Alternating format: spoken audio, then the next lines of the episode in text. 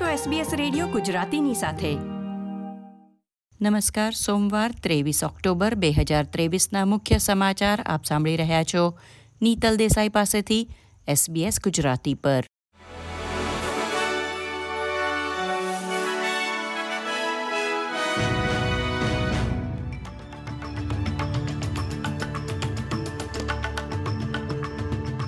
વડાપ્રધાન Anthony Albanese આ વર્ષના અંતમાં ચીનની મુલાકાતે જશે, જે સાત વર્ષમાં ઓસ્ટ્રેલિયન વડાપ્રધાનની પ્રથમ ચીન મુલાકાત હશે.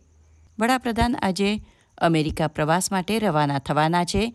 તે અગાઉ જાહેરાત કરવામાં આવી છે કે એલ્બનીઝી ચીનના રાષ્ટ્રપતિ શી જિનપિંગ સાથે બેઠકમાં ભાગ લેવા નવેમ્બર મહિનામાં ચીનની મુલાકાત લેશે.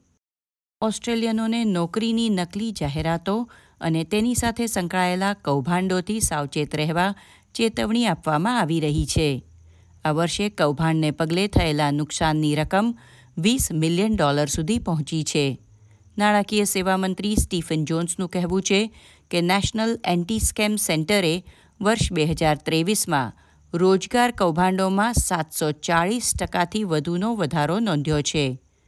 જીવન નિર્વાહ ખર્ચમાં આવેલા ઉછાળાને પગલે ઘણા લોકોને એકથી વધુ નોકરી કરવાની ફરજ પડી રહી છે અને ઘણી બધી ખોટી ઓફરો, જેવી કે ઘરમાં બેસી મોટી આવક મેળવો, જેવી જાહેરાતોમાં ફસાઈ લોકોએ મોટું નુકસાન ભોગવ્યું છે. એક નવા અહેવાલમાં જાણવા મળ્યું છે કે દેશભરમાં લગભગ અડધો અડધ લોકોને ખોરાકની અછત અને તેથી ભૂખ્યા રહેવું પડશે એવી ચિંતા સતાવે છે. આ વર્ષનો ફૂડ બેંક હંગર રિપોર્ટ દર્શાવે છે કે સામાન્ય વસ્તીના અડતાલીસ ટકા લોકો પર્યાપ્ત ખોરાક મેળવવા સતત સંઘર્ષ અનુભવે છે. ઓસ્ટ્રેલિયનોને તેમની મિલકત પર બુશફાયરના જોખમ વિશે સમજાવવા એક નવી એપ બહાર પાડવામાં આવી છે, જેમાં બુશફાયર સિઝન માટે વધુ સારી રીતે તૈયારી કેવી રીતે કરી શકાય તેના સૂચનો ઉપરાંત અન્ય સકારાત્મક ફેરફારો કરવાની માહિતી આપવામાં આવી છે.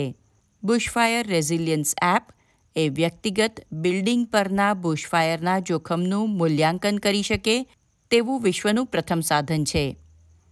વર્ષ બે હજાર ઓગણીસમાં બ્લેક સમર બુશફાયરના પ્રતિભાવમાં ફેડરલ સરકારે ભંડોળ ફાળવ્યું હતું. તેની મદદથી આ એપ વિકસાવવામાં આવી છે.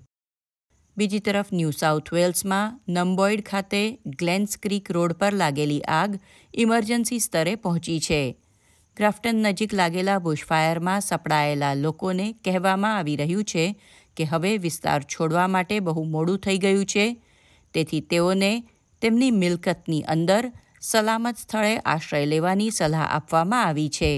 અગ્નિશામકો સ્કોન ખાતેના બુશફાયરને પણ કાબૂમાં લેવાનો પ્રયાસ કરી રહ્યા છે.